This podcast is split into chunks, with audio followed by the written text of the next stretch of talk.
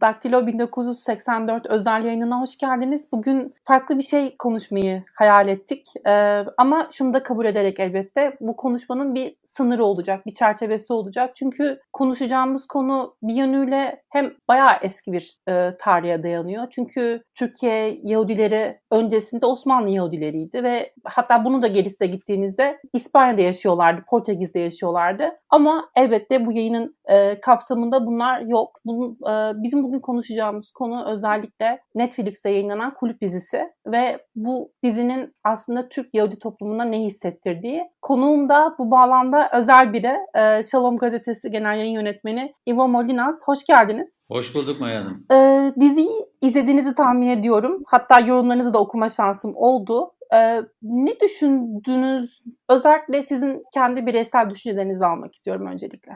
Yani e, çok e, önemli bir misyonu oldu bu e, dizinin. Ş- şöyle ki e, bizim maalesef e, tarih konusunda hem toplum anlamında hem de resmi tarih anlamında e, problemlerimiz var. E, resmi tarihte e, ders kitaplarında e, bu kulüp filmindeki dizideki tarihsel olaylar pek anlatılmaz. E, çünkü e, Türk Cumhuriyet tarihinin e, tarihinin kara sayfalarından e, ikisidir. E, varlık vergisi ve 6-7 Eylül olayları. Bu anlamda e, dizi e, bir anlamda bir farkındalık uyandırdı, bir tarih bilinci uyandırdı. Tabii çok yüzeysel de olsa e, ben bunun çok önemli bir e, iş ve bir misyon olduğunu görüyorum. Hani yapılan bir takım eleştiriler var. E, tarihinizi dizilerden mi öğreneceksiniz? E ne yapalım? Buna da şükür diyoruz. Çünkü hiçbir şekilde tarihimizi öğrenmemek için elimizden geleni yapıyoruz. Hem bireysel anlamda hem toplumsal anlamda hem de devletin e, eğitim politikası anlamında. E,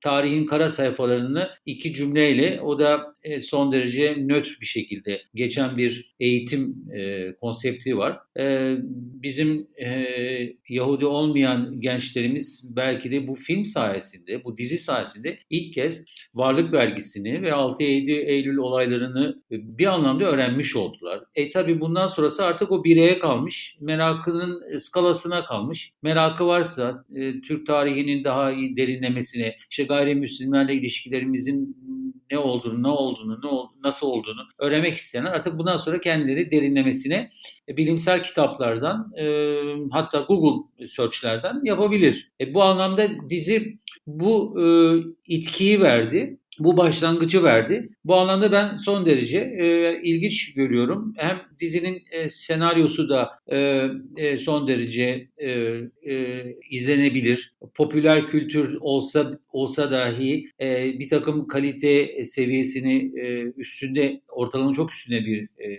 bir bir oyunculuk, bir script, bir senaryo, müzik, e, tarihsel mekanların e, tasviri, gör, görsel anlamda çok başarılıydı. Bu anlamda her anlamda çok başarılı bir dizi. E tabi eleştirilecek bir sürü yanı vardır. Yoktur ayrı bir konu. Artık o, o, o işte yok e, tarih anlamında senkronizasyon tam yapılmadı. İşte e, bir takım senaryoda açıklıklar var ama sonuç olarak bu bir belgesel film değil. Bir e, bir drama. E, tabii ki e, belgesel filmlerin hedefi başkadır. Dramaların başkadır ama bu bir drama e, içinde tarihi arka planda tarih olayları vermesi anlamında e, son derece başarılı buldum. Ee, tekrar dönmek istiyorum e, sizin bireysel hayatınıza nasıl dokunduğu meselesine ama orada e, tarihle ilgili bir e, problem olduğunu söylediniz. Onunla ilgili eleştirilerin olduğunu söylediniz. Ama e, günün sonunda diyorsunuz ki bu bir belgesel değil, bu bir drama ve bu kabul edilebilir bir e, oynama. Bugün e, Shalom'a göz atarken orada yayınlanan bir yazıda bunun aslında e, mantıklı bir karar olduğu yazıyordu ama ben buradaki gerekçeyi anlamadım. Bu tarihin değiştirilmesi, ya tarihin şu anlamda işte senelerle ilgili bir uyumsuzluk var. 6-7 Eylül olaylarının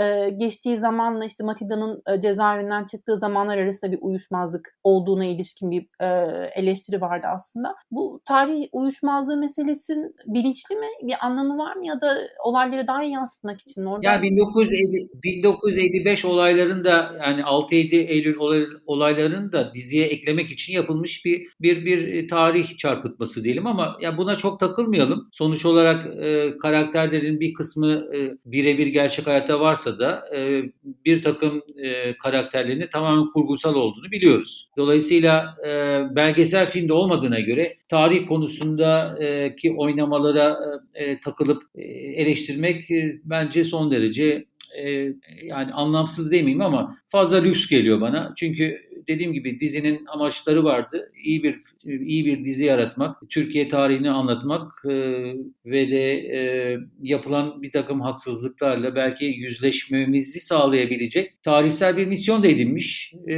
bundan sonrasını göreceğiz tabii ki. Ama Türk Yahudi toplumu için özellikle birinci kısım anlamında çok daha değeri var bu dizinin. Çünkü belki de ilk kez e, Türk Yahudi toplumunun e, folkloru, kültürü, e, konuştuğu dili, e, bayram kutlamaları, gelenekleri ilk defa e, bu kadar e, kitlelerin izlediği bir filmde e, platformlar aracılığıyla e, geniş topluma dediğim yani Yahudi olmayan e, geniş toplumuna e, çok açık ve e, güzel bir perspektiften verildi. Yani neydi bunlar? Ladino dilinin ne olduğunu ve belki de yok olmakta olduğunu da gösteriyor. Çünkü orada da bir geçiş dönemi var. Annesi çok iyi konuşurken Matilda kızı Raşel iyi konuşmuyor.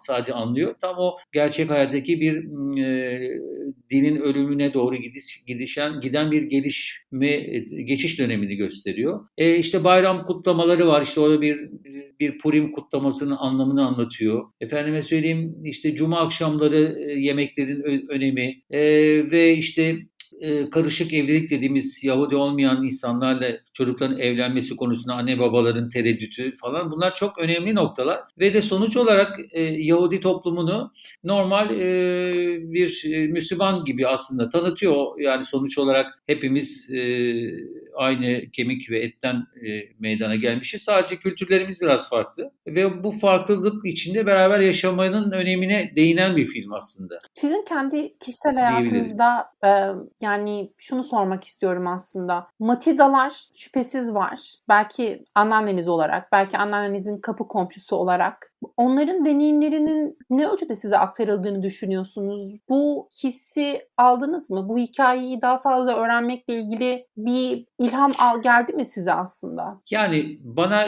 gel bana tabii ki gelmiştir ama daha çok benden sonraki jenerasyona gelmiştir. Çünkü ben en azından anneannemle ve büyük babalarımla o varlık dönemi meselelerini, İkinci Dünya Savaşı'nı, dönemini, e, nasıl korku içinde yaşadıklarını, e, Nazilerin e, Edirne sınırına gelmişken e, Yunanistan'daki bütün Yahudilerin %95'ini e, Auschwitz toplama kampına götürürken Türkiye'deki Yahudilerin de bir nereden baksanız bir 70-80 bin kişi var. Büyük bir korku içinde e, beklentilerini e, ve beklediklerini görüyoruz. E, ve İsmet İnönü'nün e, büyük e, siyasi e, manevraları sayesinde aslında e, ben burada bugün sizle bu konuşmayı yapıyorum. Yani işin e, kestirmesinden bahsedersek eğer İnönü'nün İnönü ilk başta Nazilerle birlikte e, görünüp onlarla birlikte onların yanında savaşa girseydi bugün Türk Yahudileri diye bir şeyden bahsetmiş olmayacaktık. Benim annem babam olmamış olacaktı. Dolayısıyla ben olmamış olacaktım. E,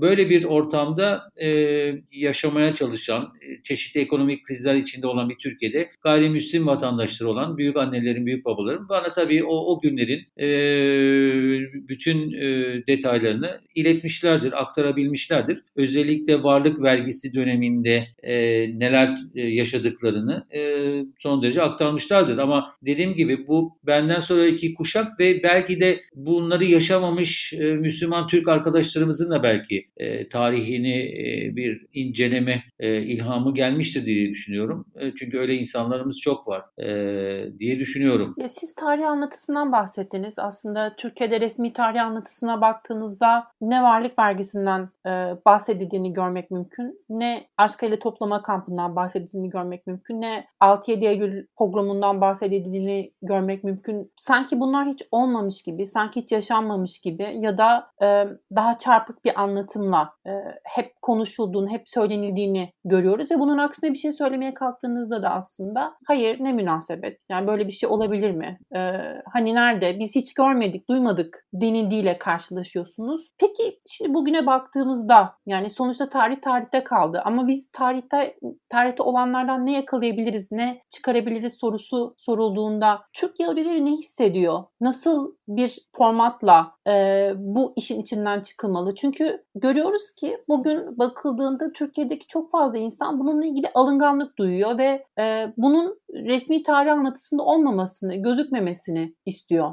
Evet bu büyük büyük sorun. Yani e, ben bu kulüp dizisinin e, başından beri e, gerek Şarom gazetesinde baş yazarın baş yazısında e, konuyu ilettiğimde gerekse de tweetlerinde tweetlerinde attığı mesajlardan sonra çok e, tepkiler de alıyorum. Yani e, Türk'ün tarihinde kara nokta yoktur. Biz her şeyi doğru yaptık motosu var. E, çoğu maalesef e, insanlarımızın beyinlerinde. Bu bu zaten doğaya aykırı bir şey. Yanlış yapmayan ne bir birey vardır, ne bir toplum, ne bir devlet vardır. Yani yanlış yapmamış hiçbir e, e, dinamik e, doğaya uygun değildir. Doğaya aykırıdır. İnsanlar yanlış yapa yapa e, öğrenir doğrulara ulaşmayı. Dolayısıyla devletlerin tarihinde de yanlış çok noktalar var. Bu Amerika'da da var, Fransa'da da var, Almanya'da da var. Ama bütün mesele bunlarla yüzleşmeyi başarabilmek. E, yüzleşmeyi başaramayınca e, işte e, bizden e, yanlış olmaz, bizden e, hata çıkmaz. E, za gelip birileri bir gün bu gerçekleri dile getirdiğinde bir de en barışçıl bir şekilde en böyle hani intikam revanşist duygularla değil. Yani tarihi gerçekleri anlatısı anlamında e, tarihi gerçeklerin bilinmesi, yüzleşmesi ve bu geçmişin yüzleşmesinden sonra aslında e, bir toplumun, bir ülkenin daha iyi gideceğini düşüncesinden hareketle biz de diyoruz ki böyle böyle şeyler de oldu. Bilin bunları. Bilmekte fayda var. Yani saklamanın bir anlamı yok. Ee, yanlış yapıldı. Ee, her, her toplum devlet yapıyor yanlış. Önemli olan bu yanlıştan ders çıkarmak ve bir daha aynılarını yapmamak. Çünkü amaç bu burada. Yoksa geçmişin geçmiş olan olmuş. Bütün gayrimüslimlerin varlıkları e, Müslimlere geçmiş veya devletin eline geçmiş yani. Bir, yani bir varlık vergisi çıkarıyorsunuz. E, bütün e, gayrimüslimlerin birikimleri bir vergiyle sıfırlanıyor. Üstelik de öyle adaletsiz bir vergi uygulanıyor ki e, varlığından fazla vergi çıkarılıyor.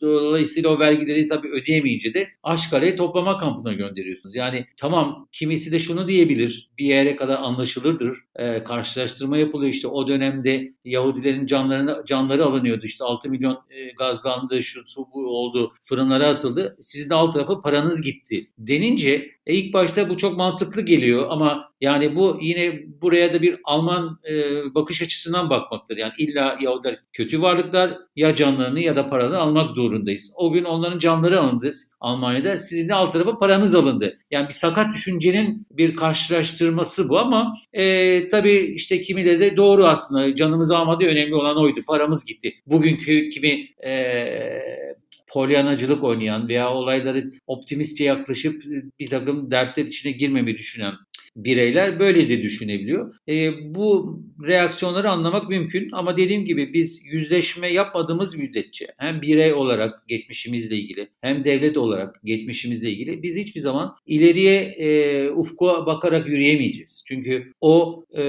eskiden kalmış ve bir türlü yüzleşilmemiş, bir türlü dışarı çıkmamış karanlık noktalar bizim her zaman vicdanımızda, bizim her zaman e, veya ötekisinin ağzında olduğu müddetçe bize rahat yok. Yani kabul etmeyenler adına bize rahat yok. Bunu kabul edelim. Böyle tarihler oldu. Yanlış yapıldı. Varlık vergisi e, tarihin belki de varlık vergisi aslında varlık vergisine konuşursak varlık vergisi aslında haklı bir vergiydi belki o dönemde. İkinci Dünya Savaşı e, işte batıda Naziler var. Nazi ordusu sınırınıza gelmiş. Doğuda e, Ruslar var e, İngilizlerin baskısı var. E, ve bu arada çok ciddi bir ekonomik krizde Türkiye. E ne yapacak? E, e, bireylerden para toplayacak. Bu çok doğaldır. Bu Amerika'da da yapmıştır, İngiltere'de yapmıştır, Almanya'da yapmıştır savaş dönemlerinde. E, varlıklarının bir kısmını devlete verirler ki savaşlar bir şekilde finanse edilsin. Yoksa ordunun, güçlü ordunun olmayınca zaten işgal edilmek için e, meydanı boş bırakmış oluyorsunuz. Dolayısıyla doğru haklı bir vergiydi fakat haksızca uygulandı. Yani detaylara girmek istiyorsak, istiyorsanız şunu söyleyeyim.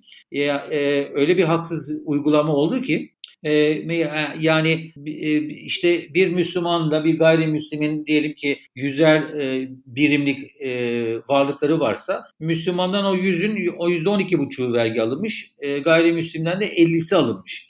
Yani hem orada bir dört katı bir daha fazla vergi alınmış aynı zenginlik üzerinden hem de e, maliye müfettişleri e, evlere gidip veya iş yerlerine gidip e, beyanname e, yazarlarken hiç öyle e, neleriniz var neleriniz yok demeden kıyafetine işte e, binasının zenginliğine iş yerinin e, zenginliğine bakarak böylesine bir salma yapmıştır. Yani sen sen çok zenginsin sana şu kadarlık bir beyanname koyuyorum. Aa, işte mesela adamın yüzü varsa 200 vermişler. E, 200'ün %50'si de neredeyse bütün varlığını hatta 250 verenlerin de 125 çıkmış. 125 yok, yüzü var. 25'i olmadığı için Aşkale'ye gitmiş. Yani hem vergi oranları adaletsiz uygulanmış hem de e, varlıkların saptanmasında tamamen e, ezbere ve gayrimüslim aleyhine bir rakamlar konmuş. Bir üçüncü haksızlık da 16 ay sonra varlık vergisinin iptal edilmesinde oluşuyor. E, bir işte savaş bitimine doğru Nazilerin kaybettiğini anlaşılınca bir de Amerika'nın ve Batı'nın e, Türkiye'ye olan bu vergi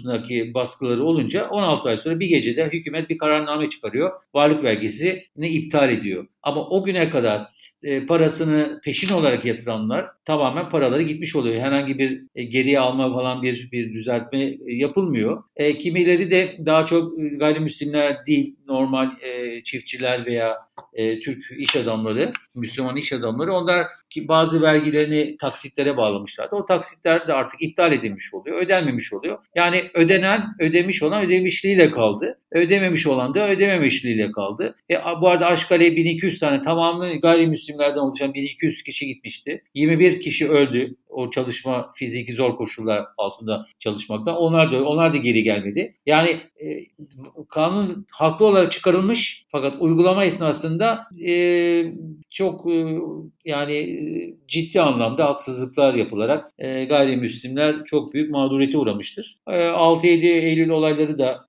e, bilinen e, nedenlerle çıkarılmış e, ve sonra da devletin, hükümetin bile e, amacını aşan büyük mağduriyetler olmuş. Dolayısıyla bütün bunlar bir tarihi yanlışlar, yanlışlıklar. Bunları e, bahsetmeyip e, hiçbir şey olmamış gibi hayata devam etmek gerçekçilik, gerçeklik adına, hakikat adına, hakikati arayan her tür insan adına bir zuldür. Yani hakikat neyse o konuşulsun. Niye saklansın? Yani sizin... Ve biz burada yine de ben özellikle makulün dilini, barışın dilini kullanmaya çalışıyorum. Herhangi bir işte bize böyle yaptınız, işte onlar da öyle yapsaydı keşke veya tazminat istiyoruz falan değil. Tarihimizle yüzleşmek nokta. Sizin yüzleşme talebiniz aslında hukuki anlamda değil, sosyolojik ve kültürel anlamda değil. yüzleşmek ve aslında Aynen. yani yapılan Aynen. haksızlıkların, hukuksuzlukların e, bir şekilde toplumda anlaşılması kargısı. Yani bugün bahsettiğimiz şey aslında geriye dönük e, kimin ne ölçüde tazminat alıp alamayacağı meselesi değil belki ama çoğunlukla toplumda böyle bir yorumlama değil, yok, tercih ediliyor. Yani şey. nasıl işte rövanş almaya çalışıyorlar. İşte biz tehdit altındayız. Zaten onlar hep birlikteler ve vesaire vesaire. Peki varlık vergisi, pogrom geri dönüyorum. Şu an baktığımızda ben pogrom demiyorum. Ben 6-7 Eylül olayları diyorum. Peki. Ee, yani bu, bu, bu parantezi açtım. Sorun yok. Yok problem değil. Ee, şimdi dönüp baktığımızda e, siz de az önce bahsettiğiniz Ladino ölmeye yüz tutmuş bir dil. Bir yandan Türkiye'de şu an yalnızca 15 bin Yahudi yaşıyor. Bunu nasıl değerlendiriyorsunuz? Faturayı kime kesiyorsunuz? Ne anlamda yani nüfusun düşmesi? Nüfusun düşmesi, dilin ölüyor olması. Yani burada devletin politikaları mı sorumlu? E, sistematik görmezden gelinme mi ya da sistematik belki asimilasyon belki çok iddialı bir kelime ama. Yani şunu iki, iki, iki ayrı e, konu başlığı olarak görelim. İkisinde e, yok olmalarının faktörleri, nedenleri, gerekçeleri farklı. Ladino dili e, bir defa 15. yüzyılda İspanya'dan gelmiş e, Osmanlı, İspanyol ve Portekiz Yahudilerinin konuştuğu bir İspanyolcadan e, gelişen bir dil. Zamanla o e, dil ihtiyacın ihtiyaçları yeni gelişen teknolojilerle ilgili olarak ihtiyaçlara karşılamayınca o dönemin konuşulan işte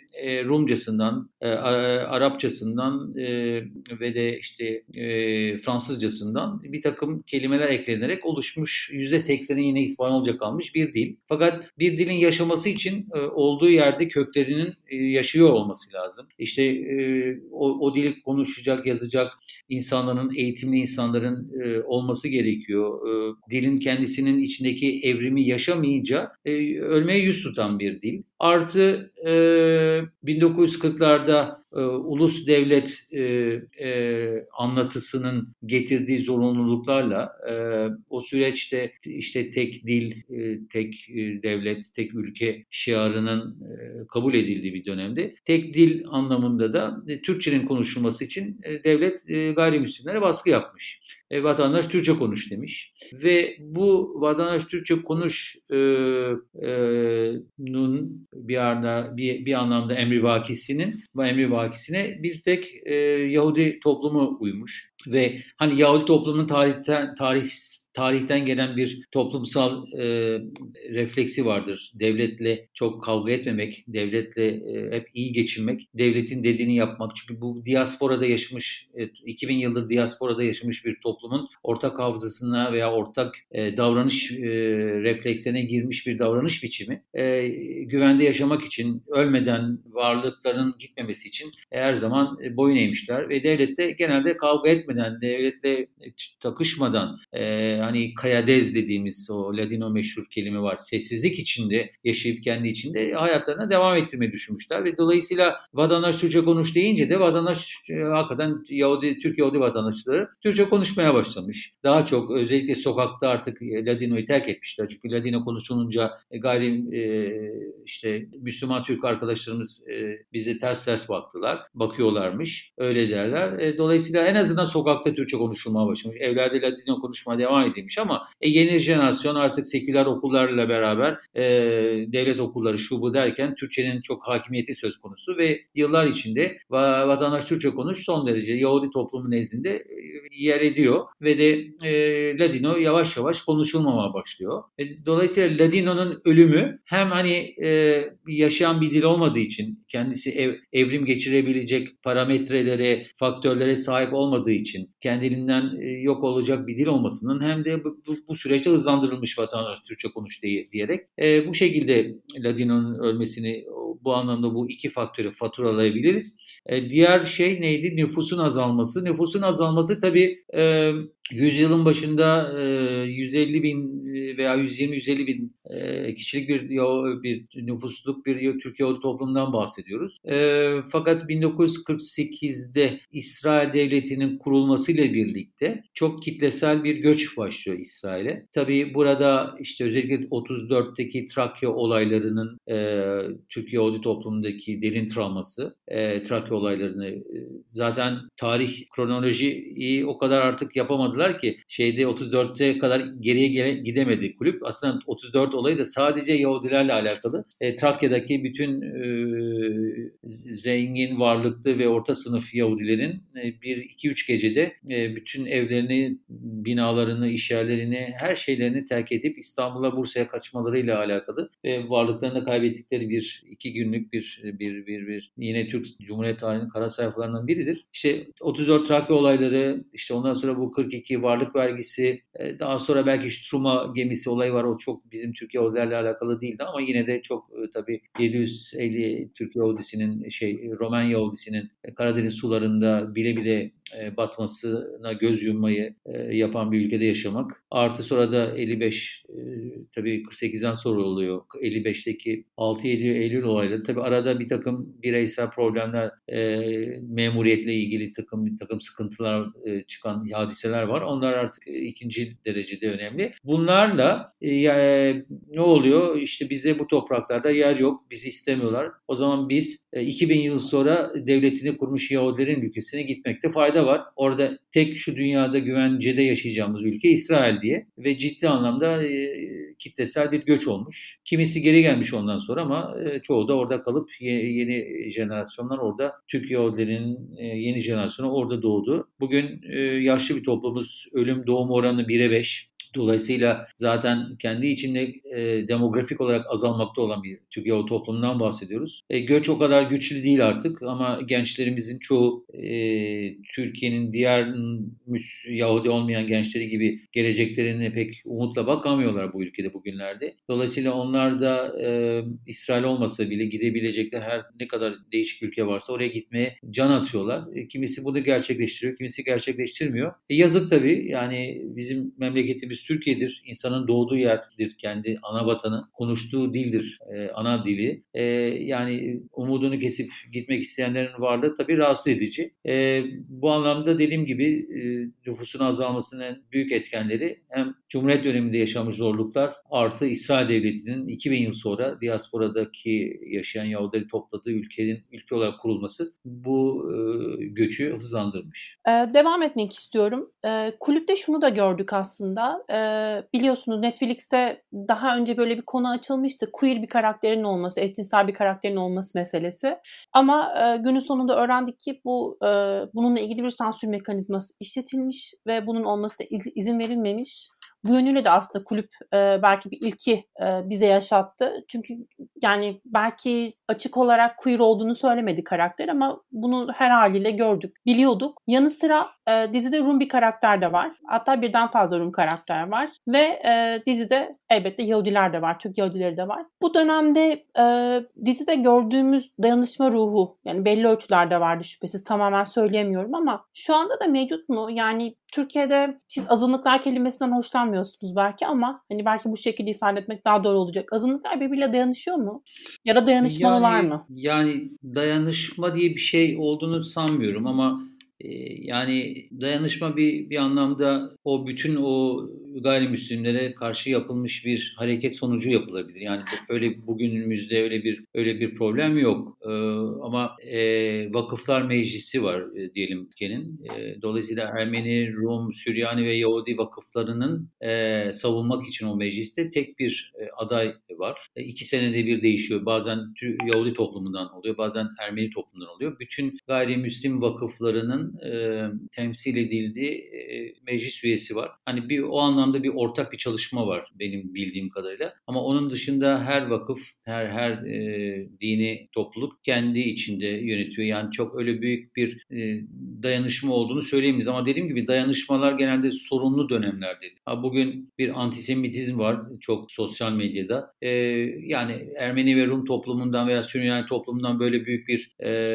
mücadele desteği falan gelmiş değil ama bireysel anlamda e, itirazlarını yapanlar var tabii ki. E, keza Ermeniler konusunda işte Ermeni tehciri ve Ermeni soykırımı konusunda e, Türkiye Ordu toplumunun e, Ermeni yanlısı veya devlet yanlısı bir takım ta, ta, takındığını e, daha çok devlet yanlısı diyelim ama yani e, tabii problemli konular. E, Siz dini yani cemaatler anlamında değerlendiriyorsunuz. Yani Ermeni kilisesinin e, bağlı bulunan toplulukla e, devletle olan ilişkisini değerlendiriyorsunuz belki. Evet, evet. Yani yani devlete karşı bir e, oluşum içine hiçbir zaman girmeyi düşünmez zaten Yahudi toplumu yöneticileri de. E, hani dediğim gibi bu diasporada yaşamışlığın verdiği bir e, bir yaşam biçimi, e, bir refleks. E, devlette e, varsa sorunlar e, birebir kendi içinde yönetilmeye ve görüşülmeye çalışılır o anlamda. E, öyle bir ortak bir çalışma kurup da devlete gidip sorunlarımız bunlar bunlar diye bir şey duymadım ben. Ee, peki kulübün aslında başarmaya kalktığı ya da bence büyük ölçüde başarılı oldu. Bu arada dürüst olmak gerekirse ben diziyi beğenmedim. Ee, hatta izlerken çoğunlukla sıkıldım. Ee, ama bu, bu burada şunu reddediyor değilim. Şunu reddeden bir yerden söylemiyorum. Bence çok önemli bir başarısı var. Yani e, burada karikatür olmayan karakterler izledik. Her şeye rağmen hani dizideki bütün problemlere rağmen e, zengin olmayan, çok zengin olmayan, e, kimi zaman kimliğini gizlemek zorunda kalan, kimi zaman olmadığı biri gibi davranmak zorunda kalan yani hani hep anlatılan Türkiye'deki Yahudi hikayesi nedir aslında baktığınızda bunlar çok zenginler bunlar şöyle güçlü böyle kudretliler zaten bunların işte akrabaları e, olarak nitelendirdikleri işte Amerika'da bugün Maliye Bakanı'nın bile dillendirdiği şey aslında aynı anlatıya dayanıyor. Sürekli bir komple teorisi ağıyla uğraşmak zorunda kalıyorsunuz. Oysa burada Matilda olabildiğince güçsüz, Rachel olabildiğince güçsüz, çaresiz. Yani aslında baktığınızda Yahudilerin de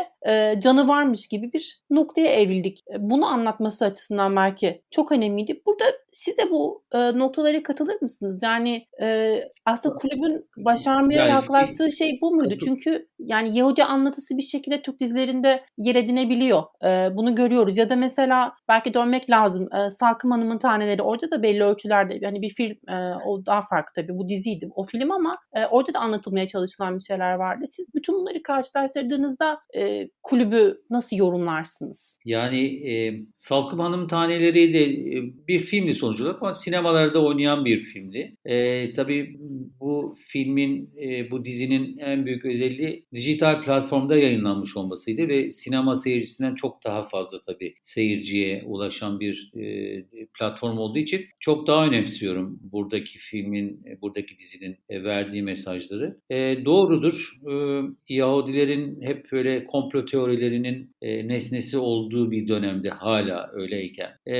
bir takım e, şeytanlaştırma e, güdülerinin hala günümüzde var olduğunu gördüğümüzde özellikle sosyal medyada Yahudilerin işte bütün dünyanın kötülüklerin olduğu işte şimdi Yahudi kelimesini saklayıp Siyonist yapıyorlar. Siyonistler yap, diyorlar artık. Bir, e, bir gizli e, antisemitizm olarak ben görüyorum bunu. Siyonist lafını diyerek kendilerini vicdanen temizliyorlar gibi e, görüyorum ama değil yani her önüne gelene Siyonist denmez. Sonuç olarak e, karalamak istedikleri Yahudileri e, genelde Siyonist olarak yaptırıyorlar. E, bütün bunlar tabii varken Yahudinin Türkiye'deki imajı son derece tabii ki kötü. Şöyle kötü ki yapılan bir e, Bahçeşehir Üniversitesi'nde 4-5 sene evvel yaptığı bir, bir çalışma var. E, sokaktaki herhangi bir e, Türk Müslümanına soruyorlar. E, kimi komşun olarak görmek istemezsin evinde? Kimi komşun olarak görmek istemezsin? Bunun %75'i e, eşcinseller diyor. Sonra da ikinci sırada da Yahudiler var %67-70'lerde. Yahudileri istemiyorlar komşu. Sonra da Hristiyanlar geliyor. Ama sonra bir alt kırılma baktığınızda, alt sorulara baktığınızda bu Yahudileri komşu istemeyenlerin %67, %80'i hayatlarında bir kere bile Yahudi görmemiş, tanımamış e, görmemiş, tanımamış ve komplo teorileriyle sürekli beyni afyonlanan insanlar e, Yahudi bir yabancı ve her yabancı gibi tehlikeli, korka, ondan korkulacak bir bir bir özne olarak görebilir tabii ki. E, dolayısıyla tanınmamazlık e, ve Yahudiler hakkındaki işte kötüdür, her şeyin altından onlar çıkar, hep güçlüdür, hep zengindir imajı yer edinmişken e, bu kulüp dizisine sizin çok da güzel e, vurguladığınız gibi e, Matilda ve Rachel son derece zayıf insanlar, kırılgan insanlar. İşte öyle zengin de değil zaten zenginlikleri ellerinden alınmış. Ee, ve işte onların da normal her e, insan, dünya insanı gibi e, umutsuzlukları, dertleri, problemleri, e, sevinçleri, küçük mutlulukları, e, insani e, sıkıntıları, e, hasletleri e, var. Dolayısıyla bu anlamda dizinin Yahudi karakterini, Yahudi tipolojisini e, normalize etmesi anlamında e, ben son derece e, şey görüyorum dizi yani e, hakkaniyetli yapılmış bir dizi. Yani bir toplum tamamen kötü bir toplum tamamen iyi de olamaz. Zaten dizinin diğer karakterlerine baktığınızda bunu da görüyorsunuz. Yani mesela Müslüman iki e, erkek kardeş e, Anadolu'dan geliyorlar İstanbul'a. Biri son derece e, İstanbul'un o kötü havasından etkilenip kötüye doğru kayarken biri o e, köyden gelmiş iyiliğiyle, saflığıyla sonuna kadar kalmaya çalışıyor. Dolayısıyla bir toplumun tamamı kötü, tamamı iyi değil. E, iyisi de var, kötüsü de var. Bunu gösteriyor film bir anlamda. Bu anlamda ben çok daha gerçekçi görüyorum. E, ve Yahudi de işte o komplo teorilerinin ötesinde e, dediğim gibi zayıflıkları ve güçlü güçlüleri güçlülükleriyle beraber bir bir bir e, e, genel anlamda tasvir etmesi o anlamda başarılı. E, ben o anlamda dizinin e, gerçekçi olduğuna inanıyorum. Karakterlerin analizi anlamında da gerçekçi olduğunu görüyorum. E, ben queer e, karakteri konusunda bir sansür olduğunu görmüyorum. Duymadım. Siz nereden duyduğunuz bilemiyorum ama Hayır bu ben aşk duymadım. bir e, meselesi ben... konuşulduğunda dizide eşcinsel bir karakter olmasına ilişkin e, açıklamalar vardı. Hı. Yani e, kulüp için söylemiyorum bunu. Kulüpte sansür Anladım. Genel başka evet, diziler evet. Yani evet. E, buna ilişkin hani bunun yani, yayınlanması, bunun görülmesi, daha önce işte e, ay yapımı Adam'ın bir dizisi vardı. Onunla ilgili bir işte eşcinsel öpüşme sahnesi olarak e, konuşuldu. Dizi hatta iptal edilmişti. E, ama burada yani görüyoruz ki söylemediğiniz sürece ya da herhangi bir cinsel reaksiyon olmadığı sürece e, ne demek gerekir yani alaycı bir şekilde söylüyorum bunu elbette bir hoşgörünün e, gösterildiğini görüyoruz belki. Yani zor bir sosyoloji bayanım zor bir sosyoloji de yaşıyoruz. Çünkü biraz evvel verdiğim o rakamlarda e, komşusunu istemeyen yüzde seksen bir kitle var. Eşcinsel olarak görmek istemeyen. Yüzde seksen bir kitle var. Bu bir sosyolojik bir gerçek. Evet. Yani bunu istediğiniz kadar sabaha kadar eleştirin, e, küçümseyin, e, şey yapın, e, alay edin. Hiçbir yere varamazsınız. Tabii kabullenmek çok kolay değil bu tip muhafazakar toplumların e, hakim olduğu toplumlarda. Muhafazakarlığın çok hakim olduğu bir toplumda yaşıyoruz. Bunu da unutmamak gerekiyor. Yani çok mümbit bir toprak e, muhafazakarlık anlamında. E, Atatürk devrimlerini yapmış. Fakat Atatürk öldükten sonra CHP ile bile başlayan geri dönüş başlıyor. Yani çünkü karşılığı var toplumda. Muhafazakarlık anlamında karşılığı var ve e, ve toplum muhafazakarlığa dönüşüyor.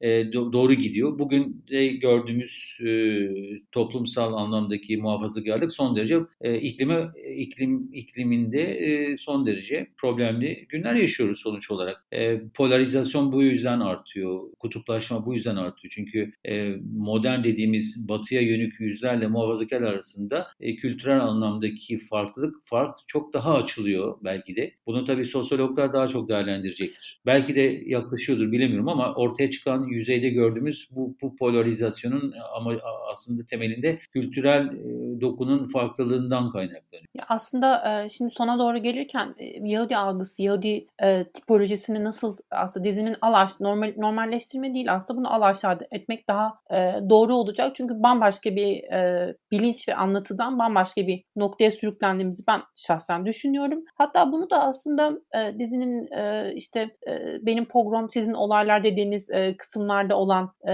Rachel'in koşarken arkasından Matilda'nın yetişmeye çalışıp e, onu ismiyle hitap et, edememesi aslında e, kızım e, diye e, çağırmak zorunda kalması. Çünkü belki orada e, gayrimüslim bir ismin duyulmasıyla e, şiddetin hedefine e, bu insanlar da konulacak. Çünkü e, aslında baktığınızda tam olarak hangi etnisiteden, hangi e, dini görüşten ya da hangi tür e, cinsel yönelime, cinsiyet kimliğine sahip olduğu fark etmeksizin e, tehdit algısı yani o normalin dışındakilerin hepsinin e, tehdite, tehditle muhatap olması, fiziksel şiddet ya da her türlü şiddetle muhatap olması durumu söz konusu bugünün Türkiye'sinde bile ne yazık ki. Eklemek istediğiniz e, kısımlar varsa onları alayım. O, çok güzel bir noktaya değindiniz. Güzel. O Matilda'nın o karışıklık içinde kızını Rachel olarak çağırmayıp kızım diye çağırması aslında e, Türk Yahudilerinin o, o kolektif bilincine girmiş o e, kayadez veya gizlenme, saklanma e, ki artık bu dönemde bu kadar e, yoğun olmadığını görüyoruz. Çözülmüş olduğunu da söyleyebilirim. Onun e,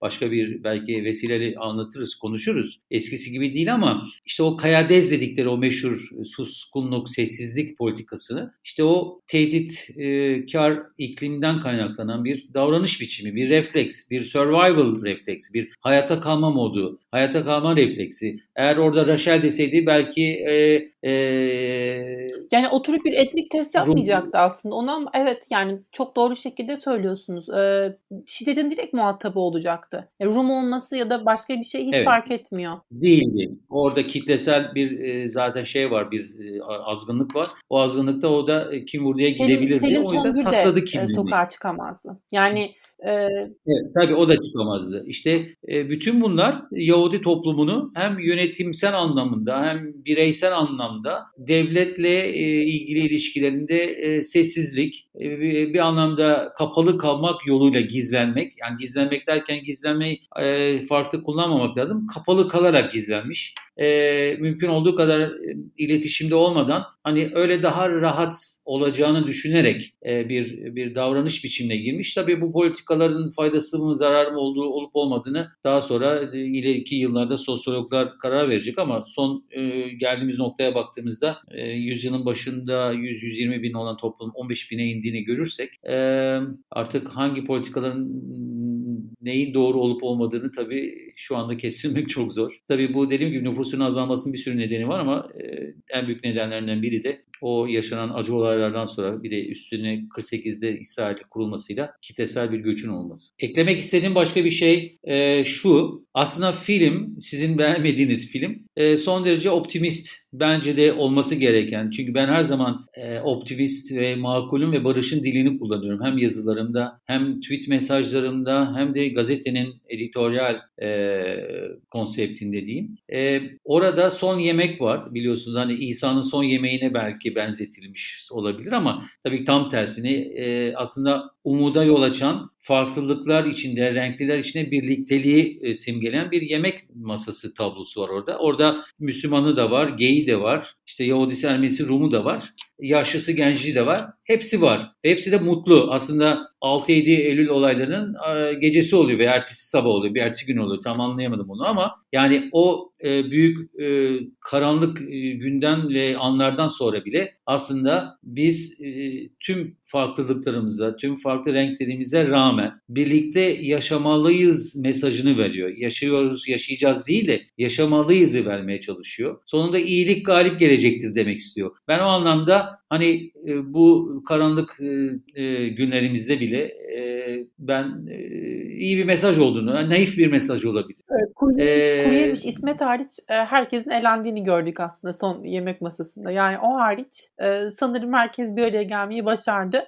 Tabii şey de Niko ve annesini de hariç tutmak lazım. Niko'nun e tabii bir takım kurbanlar oldu evet. zaten. Kurbanlar olmadan öyle bir masa olamazdı. Çünkü tarih onu öyle söylemiyor çünkü. O geride kalanlardan evet. bahsediyor. Olanlar oldu, gidenler mağdur olanlar oldu. Fakat geride kalanlar bunlardan ders alarak en azından bu farklılıklarla birlikte yaşamayı e, çalışmamız gerektiğini e, böyle bir mesaj vermiş senarist. Bence naif bulunsa da kimilerince ben e, olması gerektiği gibi doğru bir son diye görüyorum. Ivo Molinas çok teşekkürler yayına katıldığınız zaman ayırdığınız için. Ee, sizi izlediğiniz için çok teşekkürler. Yayını e, paylaşabilirsiniz, beğenebilirsiniz, abone olabilirsiniz kanalımıza. E, bir de hatırlatmış olayım. E, bu sıra İlkan e, çok fazla şeyle uğraşıyor. E, hasta. E, belki ona teşvik olması açısından da e, yayına e, yayını beğenebilirsiniz, paylaşabilirsiniz, abone olabilirsiniz demiş olayım. E, böylelikle yayını kapatayım. Çok teşekkürler. Farklı bir şey denedik. O yüzden yorumlarınız çok önemli.